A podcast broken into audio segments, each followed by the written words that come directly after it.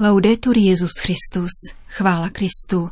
Posloucháte české vysílání Vatikánského rozhlasu v pátek 1. listopadu.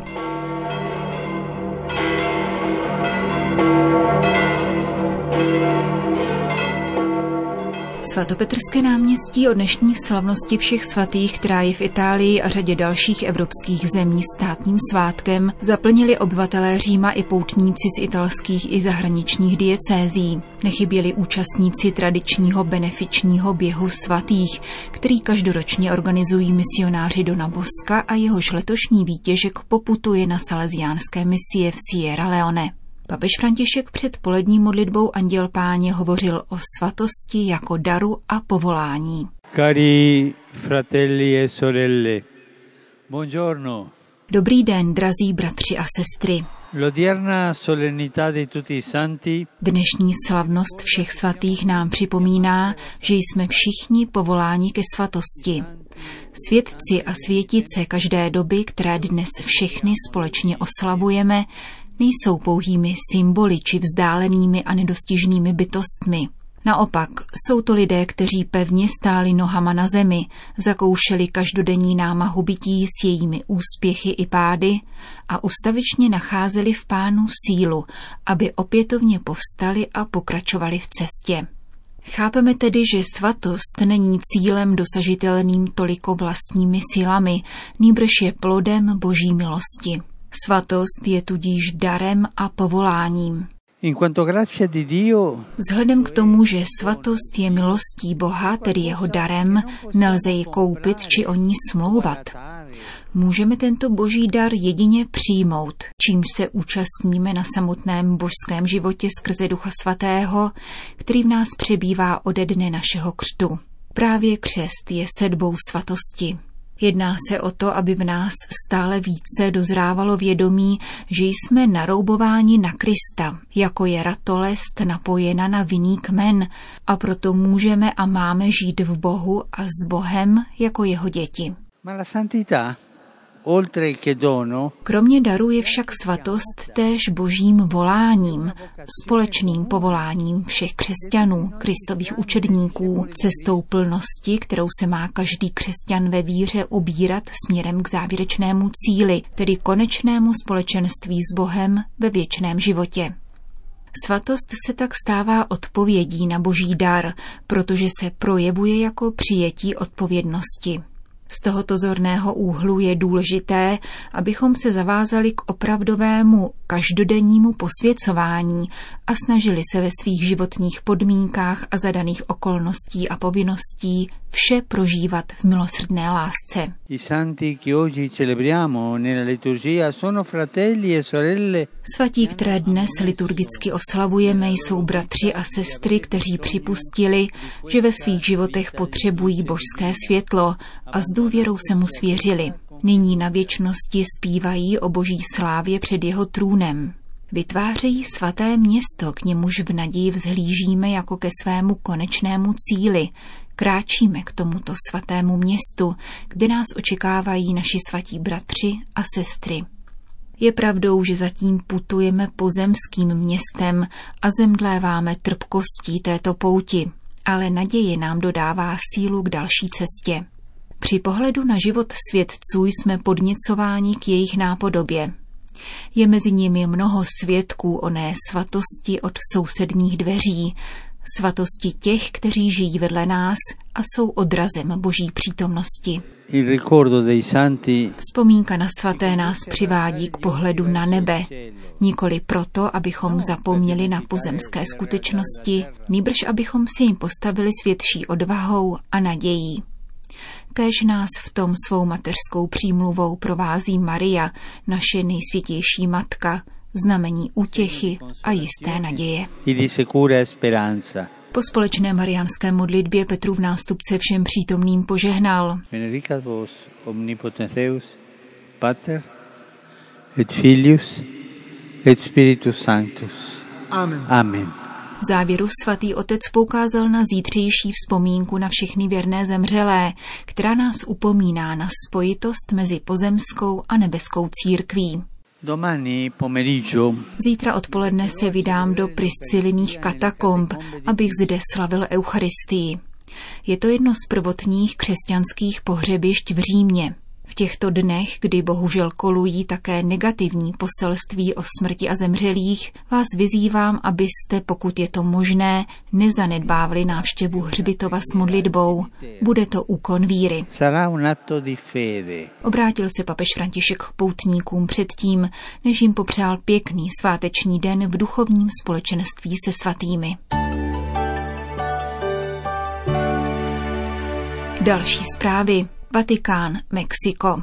Dotazování na smrt obohacuje náš život, připomíná papež František ve videoposelství, jímž se obrátil na účastníky Světového kongresu mládeže, který ve čtvrtek večer skončil v mexickém hlavním městě.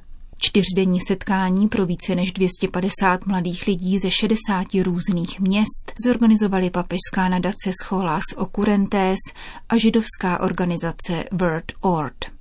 Otázka smrti je také otázkou života a snad největší lidská odpovědnost spočívá v tom, že udržujeme otázku smrti otevřenou, abychom tak neuzavřeli ani otázku života, říká papež ve videoposelství.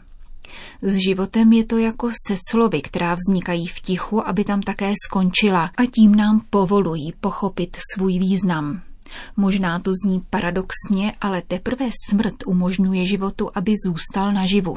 Teprve finále povoluje, aby byl sepsán příběh, namalován obraz, aby se dvě těla objala. Ovšem pozor, varuje František, finále nestojí jenom na konci. Možná bychom měli věnovat pozornost každému malému finále v denodenním životě. Vědomí takového okamžiku nás totiž propojuje s věčností, vysvětluje papež. Smrt staví člověka před nemožnost všechno poznat a pochopit, být vším. Políčkuje naši iluzi o všemohoucnosti a učí nás, abychom se v životě vztahovali k mystériu, pokračuje římský biskup. Zároveň nás učí důvěře, s níž můžeme skočit do prázdna a poznat, že se nikam nepropadneme, protože od jak živa a navždy je tu někdo, kdo nás podrží, a to před koncem i po něm. Otázky po smrti se dnes často umrtvují, upozorňuje papež. V uspořádání dnešního světa nezbývá prostor pro otevřené otázky. Ve světě, který zbožňuje nezávislost a seberealizaci, není místo pro druhého. Svět projektů a nekonečného zrychlování nepřipouští jakékoliv přerušení. Zotročená západní kultura se tak pokouší sama sebe utlumit, aby zapomněla na to, že se jednou zastaví. Podle svatého otce existují tři druhy smrti, které nás vyprazdňují a tak naplňují život. Smrt každého okamžiku, smrt našeho ega a smrt světa, který ustupuje před novým světem. Jestliže smrt nemá poslední slovo, pak jedině proto, že jsme se v životě naučili umírat za druhé. Uzavírá papež František videoposelství, kterým oslovil mladé lidi schromážděné v Mexiku.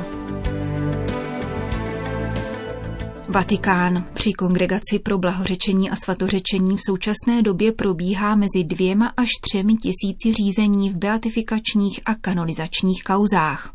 Práci tohoto úřadu v rozhovoru s vatikánským rozhlasem přibližuje francouzský kněz Rémy Bazén. Euh, Když dostaneme dokumentaci z diecéze, kde kandidát svatosti zemřel, začíná přeskoumání všech jejich náležitostí a právní platnosti důkazů. Často si pak vyžádáme různé doplňující údaje.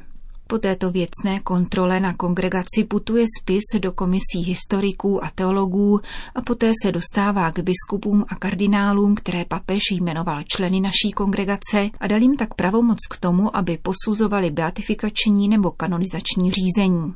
Každá kauza má svého obhájce, tedy postulátora, který se často dotazuje na stav věcí. Kromě postulátorů se na nás ale obrací řada dalších lidí a my na veškerou tuto korespondenci odpovídáme, protože jsme si vědomi, že pro pisatele se jedná o důležité otázky. Informujeme tedy, v jakém bodě kauza stojí a vyzýváme k modlitbě zejména tam, kde chybí zázrak. Zázrak je prst boží, jak říká papež František, a jeho význam spočívá v tom, že potvrzuje úsudek církve. Trvání kauzy je různorodé, ovšem některé probíhají poněkud rychleji, připouští otec Bazén. Ano, skutečně existují řízení, kterým dáváme přednost, zejména z takových zemí, které ještě nemají žádné svědce, například v různých afrických státech. Je totiž důležité, aby všichni věřící měli nějaký vzor svatosti.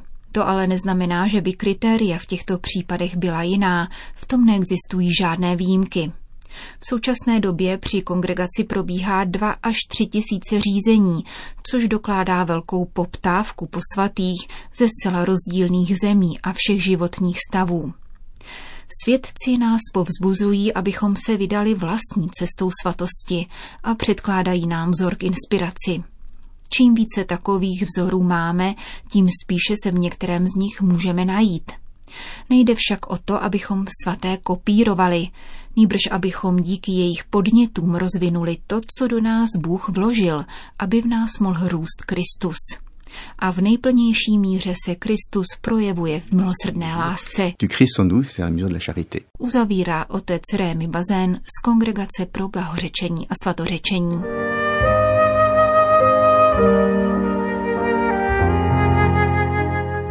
Berlín. Německá biskupská konference se připojila k ostré kritice nového dokumentárního filmu o papeži Benediktu XVI. a jeho reakci na sexuální zneužívání v církvi.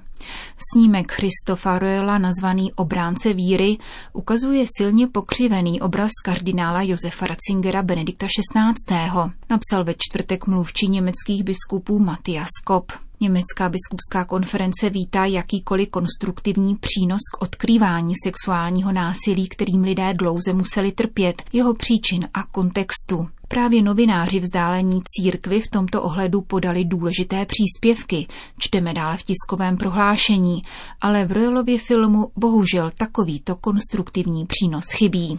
Z filmu totiž plyne, že německému kardinálovi a pozdějšímu papežovi se jednalo výlučně o čistotu církve a kněžství, nikoli o oběti. To je však svévolný a chybný výklad, protože kardinál Ratzinger Benedikt XVI. byl po desetiletí hnací silou proti zneužívání v církvi. Definoval zločin sexuálního zneužití nezletilých v církevním právu.